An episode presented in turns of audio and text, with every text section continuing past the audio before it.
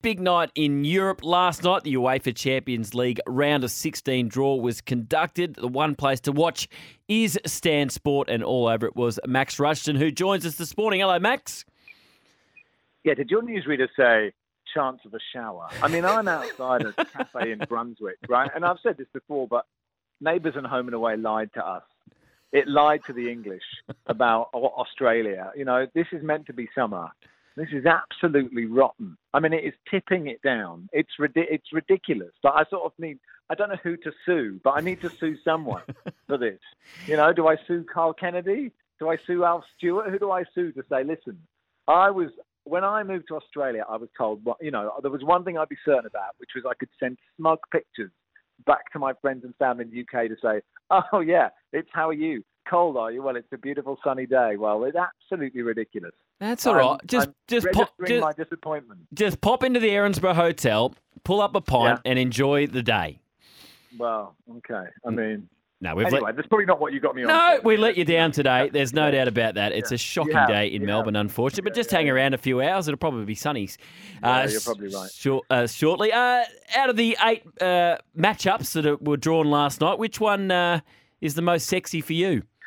Do you know what? It's an interesting question because uh, obviously, if you win your group, you, you get an easier draw. You know, potentially if you come second, you're going to have to play one of the top sides. So in the last 16, mostly the big sides kind of avoid each other. They're all big at this stage, but the big sides kind of avoid mm. each other. But normally, one or two sides have come second, big sides, for example, Paris Saint Germain did. And so you get one or two absolute standout fixtures. And what's really interesting about this draw is all the big sides have kind of avoided they each have. other. Right. Mm. So when you look when you look down this draw and you say if all the favourites win, then the quarterfinals will be you know will be massive side against massive side because we're not going to lose any of the really big big teams. But and this is another interesting part of this. The draw was last night. These games aren't played until yep. February, right? So you don't really know how the sides are going to be travelling. When I look at Manchester City, right, who are not having a great time, I think. Now, it's all relative. For Manchester City, that means five points off the top of the Premier yes. League. They're, they're out, you know, they're going to play in the World Club Championships. So they're probably favourites. They're certainly favourites. They'll probably win that. They'll come back. And by the time these games are played, they'll have won 15 in a row. But Copenhagen is fascinating because Copenhagen are incredibly good at home. I mean, the chances of Copenhagen getting through this tie is almost zero. But away in Copenhagen, if City are playing like they're playing now, that is a fascinating tie. I think you look at um, and and uh, look, it would be unbelievable if, if City went out there, of course, the holders, and they'll be huge favourites. But I've just got a sneaky feeling, certainly in that home leg, that Copenhagen will have a chance. And and actually, what you want, it's really interesting. It's like what do you want from these major tournaments? You want upsets along the way, but then you want to end with some sort of really glamorous mm. final. So like you're hoping that there's a couple of upsets in this round, but by the time you get to the final, you know, you are looking at a Real Madrid, Bayern Munich or stuff. I think most of the big teams will be pretty happy. I think Arsenal, who are doing really well in the Premier League, will be happy with Porto. I think that is a game that they, they should get through.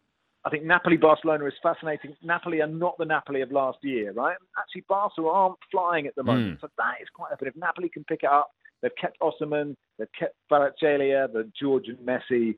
I think that's a really interesting game. Real Sociedad are, have done amazingly well in this Champions League to win their group. Um, and by winning their group, they get PSG. So that is really unfair on them. PSG are completely random. Like like every Champions League, you can sort of hang your hat on the fact that at some point they will implode.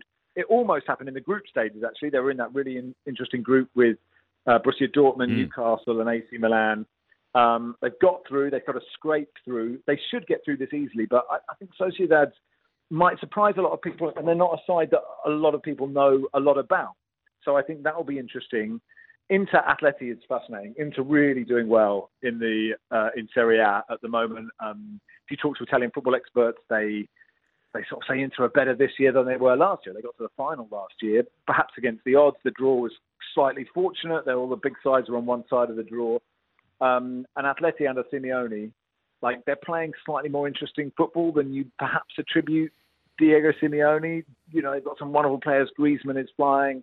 Um, and so I think that's great. Dortmund, P- PSV and Dortmund will both be happy with that draw. Like, like they could both get through that. Bayern Munich, I think, uh, will have too much for Lazio.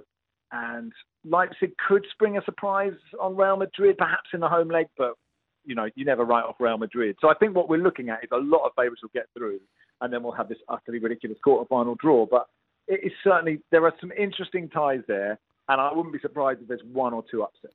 What about Arsenal? Never won a Champions League. They're back in it for the first time in six years. Were very good in the group stages, but their their record in knockout stages, particularly since they made the final more than a decade ago, has been really poor. Have you seen enough from Arsenal in this Champions League and what they've shown in the Premier League this season to, to say they are a genuine chance to win the Champions League this year?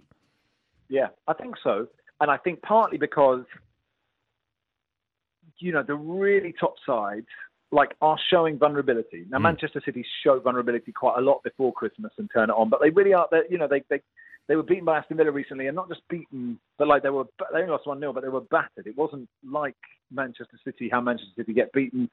Bayern Munich are, are going pretty well, but they did get done 5-1 by Eintracht Frankfurt the other day. Real Madrid are very good, but they might be over reliant on Jude Bellingham. So you look at Arsenal, who got very close to winning the Premier League last year. They fell away at the end. A lot of people said, oh, they choked. I think that's a slightly ridiculous accusation to lay at them because it's very hard to keep up with Manchester City when they're playing like that. In Declan Rice and Martin Odegaard, they've got a wonderful midfield. They, Gabriel Martinelli and Bukayo Saka up front are, I, I, I don't, are they underrated? I don't know. They're probably quite well rated, and I think Jesus is a is a very good player, but doesn't score enough goals. And uh, Barney Ronay was writing in the Guardian yesterday that they are they're perhaps less interesting than they were last year, but they're more sensible. Mm. They're tighter. They're not conceding that many goals. So I, I actually do give them a, a good chance. As you said, you know they what you what's hard to quantify, isn't it? Is is if you don't have the like the heritage in the tournament, if you don't have that kind of experience of winning it, it makes it harder, right? So you know you look at Real Madrid, you look at Bayern Munich, and you think and City as well. Of course, they've been there and they've done it, and, and how much does that help you? But but like footballing wise, I think Arsenal, they you know they could win the Premier League this year. It's really quite open at the moment. I mean, the thought of them doing that and winning the Champions League is, faintly ridiculous. But I, I, I, really do give them a good chance, and certainly I, I think they'll have enough to get past Porto. Peter Max Rushden, Stan Sport, UEFA Champions League round of 16 draw last night. As an Englishman, you mentioned a, a couple of your superstars, uh, Harry Kane scoring goals for fun at Bayern Munich, which is no great surprise. But what about Jude Bellingham's start to his career as a Real Madrid player? I mean, we know how much talent this young man has got, but have you even been pleasantly surprised with how good he's been already for Real Madrid? Yeah, it's just going to make it even more painful when England get knocked out of the Euros in the quarterfinals by Portugal when you've got on Kane pe- and Bellingham like on penalties, best players. Oh, almost certainly uh, in Europe. yeah, they both miss penalties. What's interesting about Bellingham is, you know, when he left Birmingham and they retired his shirt, everyone was like, "What are you doing? He's 16 or however old he was, 17. Like that's embarrassing." And now you look back and go, mm, "You're probably right to do that because he must have been unbelievable then. Uh, people who watch Dortmund week in week out said, "Look, this guy's superhuman." And I think what's so interesting is like he's so young, and he but he's so mature and like really experienced.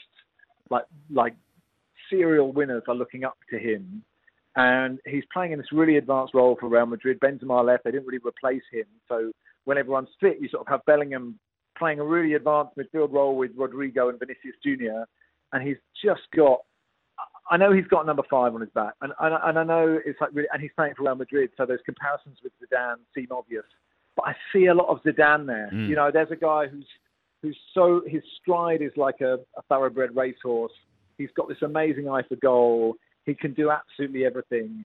Um, it is, it, I mean, regardless of whether he's English or not, obviously that helps. But he's just a total joy of a footballer, and and, and like he is is he carrying Real Madrid? It sort of feels like it, and you sort of think that's ridiculous for a teenager. Is he still a teenager to be carrying Real Madrid? But that's what he's doing at the moment, and uh, you know he's obviously got wonderful players around him. That clearly helps.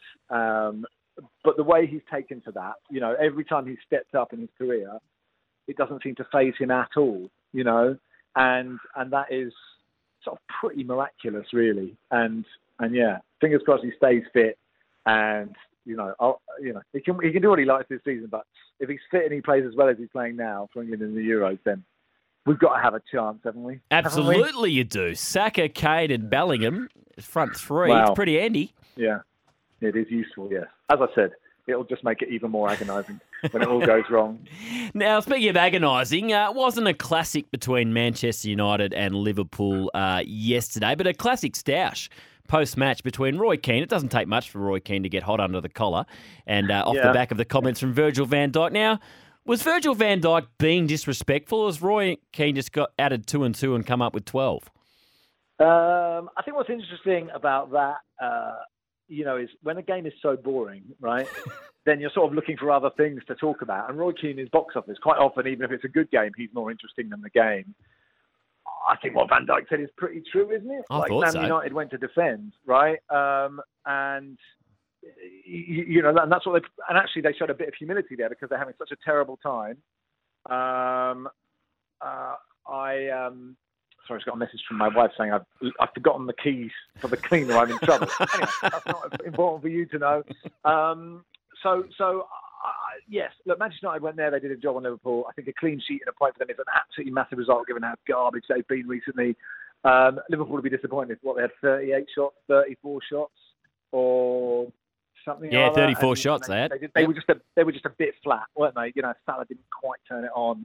They'll be disappointed to drop two points in a title race that looks pretty open at the moment.